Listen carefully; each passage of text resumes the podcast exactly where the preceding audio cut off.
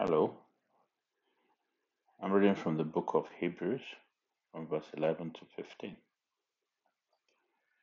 And we desire that every one of you do show the same diligence to the full assurance of hope unto the end, that ye be not slothful, but followers of them who through faith and patience inherit the promises. For when God made promise to Abraham, because he could not he could swear by no greater, he sware by himself, saying, Surely blessing I will bless thee and multiplying I will multiply thee.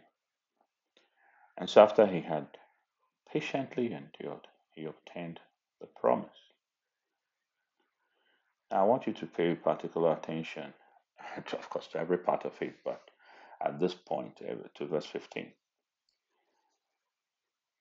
And so after after he had patiently endured, you endure when things are not going your way. You endure when your expectation is not being fulfilled. You endure when the promise is not yet fulfilled or manifest. And so after he had patiently endured, he obtained the promise. What I would like to say, and Heavenly Father, I thank you so much because you are faithful and true. What, what I would like to say, um, beloved brethren, is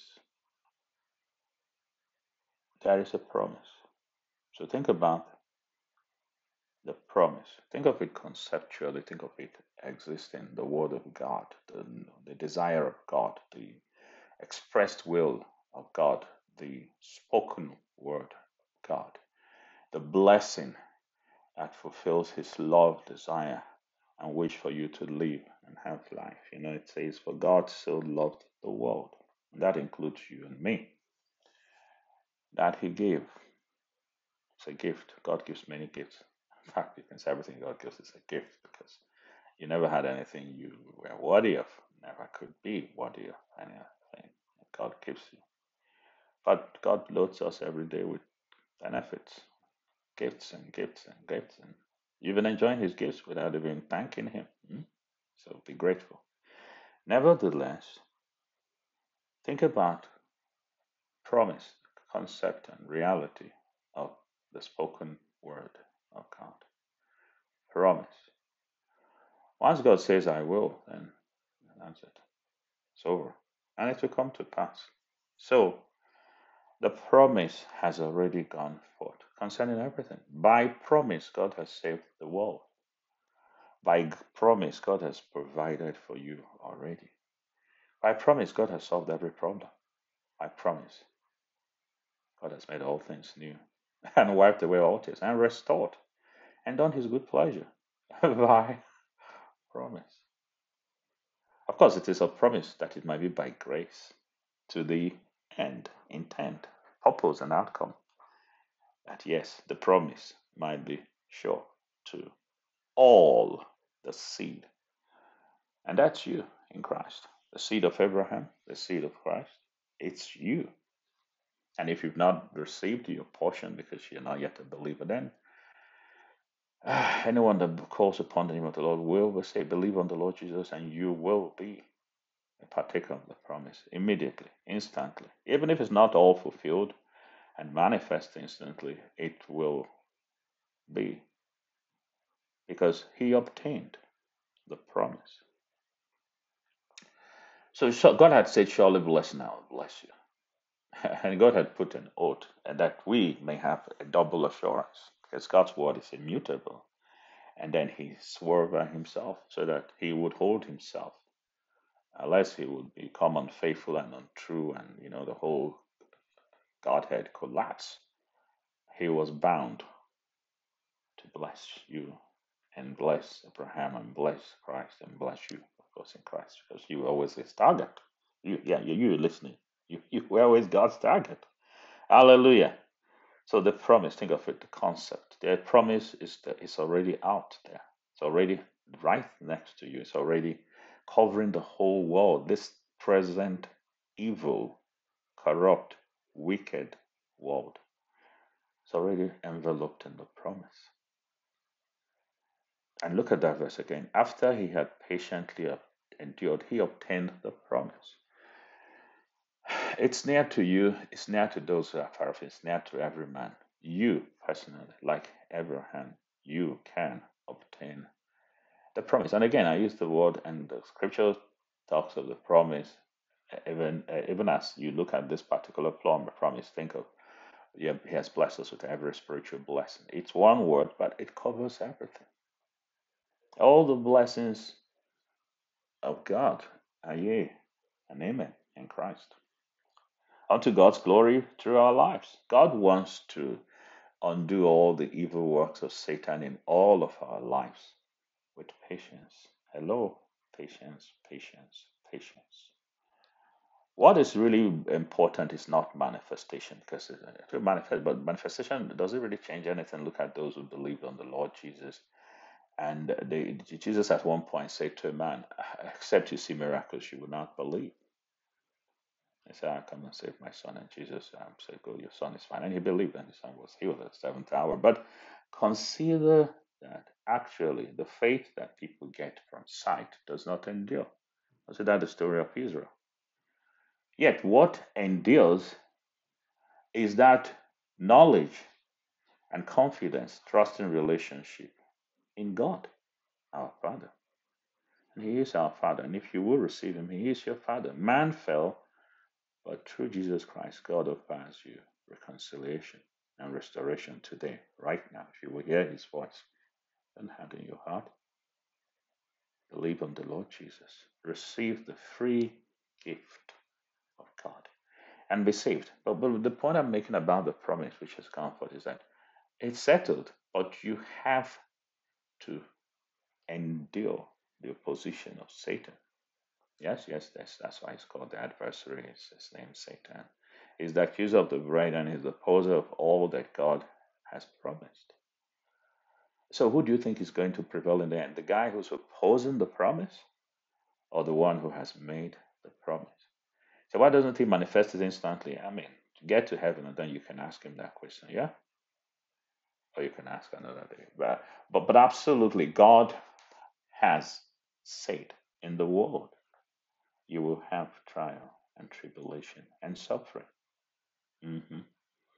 Abraham's blessings are yours, but you will have suffering and tribulation, opposition, resistance, all your blessings, every one of them. Satan is going to, as much as God allows him, and we know that it's only what God allows him to do that he can do, but as much as God allows him, he's going to pull a job on you. What will you do as you go through all those things? Having heard the promise. For if you had not heard, then I think we'll be starting there again. How can they believe except uh, they hear? And they hear except somebody preach to them. So I'm preaching to you today. God has promised. Concerning your situation, it doesn't matter who you are, even if you're not yet saved or born again, God has promised concerning you. And when we say promise, we mean it doesn't depend on what you do. It says, Call upon me and I will save you says, Look unto me and you will be saved. God has made many promises, and when He says saved, He means saved to the uttermost, leaving nothing out. So you have God's promise and promises in every way, and already have enveloped your life from eternity to eternity. If you think of it in that way, eternity to eternity. But nevertheless, this man has been an example for us. And after he had patiently endured. And you can read his life stories full of wonderful things, but this man against hope. Against hope. Not not not not not because the circumstances were okay and he could no no no no it wasn't like it was it was living with impossibilities all the time, but against hope he believed in hope, was strong in faith, giving glory to God. Oh hallelujah. This man patiently endured. He went through suffering. He dwelt with his family in tents. And indeed, you could say even that promise aspects of it were not fulfilled in his lifetime, but he saw it afar off, like all the saints of old. He embraced it and he confessed it, even though it was not manifest, because he knew whom he had believed. And he was sure concerning that city whose foundation and builder, foundation layer and builder is God by promise. The promise of God is sure. Yeah and amen. You can settle that in your heart about the person of God. Because about the person, it's about the promise and it's about the person. He has promised. Jesus said, I give them the words which you've given to me. Words. Uh, that's what we have. You think uh, God doesn't need to give you some physical gold or something. And you may think, ah, I want manifestation, I want physical gold. And you, you, you don't esteem the words of God, the words that are freely there for you to hear for yourself. And having heard, you cast away your confidence, which has great recompense of reward. No, no, no. Of course, you're not in that group who uh, draw back onto perdition. No, no, no, no. You're not. You by yourself, without anyone else, you're proposing that you're going to receive by faith and stand upon. Uh, and when I say stand upon, asking to try and do anything, don't ever try to have faith. Just say what you actually believe. You don't have to make it manifest. If you believe that God's promise is true, just, simply say so. Let the redeemed of the Lord say so. Even if redemption, in the sense and we've understood it and everybody understands it, is not manifesting at that point in time, it's still true. Confess the truth. Be faithful and true yourself, even if God is faithful and true. And after you have patiently suffered, maybe that would be helpful to say, endured, yes? Means you suffer you suffer the opposite even of what the promise you're stating to be true is. But you know, because you see, when you are in that place, as I have been, you come to realize that God is at work in everything. So you see something bad happening, God is at work. I mean, the devil is working, obviously, trying to do something bad. So we don't ever approve of, nor do we claim bad things. But God is at work in the bad things because He allows it. He wants you to resist it. Because with your resisting it and with your patient endurance, God will put the enemy to shame. He says, Sit at my right hand. I mean, whom resist, stand up fast in the faith, so you know how to resist him. Just stand your ground. Say, Look, it is as God has said. It is unto me. It is what, what God says is true. I mean, that's that is really that simple. But it says, Sit at my right hand till I make your enemies your footstool. And that guy, Satan, is your enemy. And he promised, that's a promise right there. He'll make Satan your footstool. Don't you love that? it's getting exciting. I think I'm going to stop here. Meditate upon these things. God will give you more understanding. But I say again, the promise has gone forth. I think that's what I set out in my mind to just share today. The promise has gone forth. It's already enveloping you around you. By promise, God has saved you and saved the world around you, and saved everything and restored everything and solved every problem. By promise, yes. So you say, and you can see like we see at this moment. It's not yet manifest fully, at least. So we have to patiently endure, like the saints who've gone before. There's a time for everything. But all of the promises of God, every single one is here. Yes. Say yes and amen and it will be. So it is, and so it will be. Unto God's glory. So he will he's walking. God is walking and fulfilling it. But you, your part is to be patient in suffering and tribulation and endurance until the time appointed of the Father. And maybe instant, maybe for the time to come. Many things are going to happen in terms of timing but they're out with our control. What is in our hand and what we need to focus on is to testify of the truth as we are persuaded of it. As I believe, so that I speak, even though it's not yet manifest. The promise. So look at the promise and say what you believe, regardless of what you're experiencing at the moment. Because Abraham, after he had patiently endured, he obtained the promise. Hallelujah. Praise God. Amen.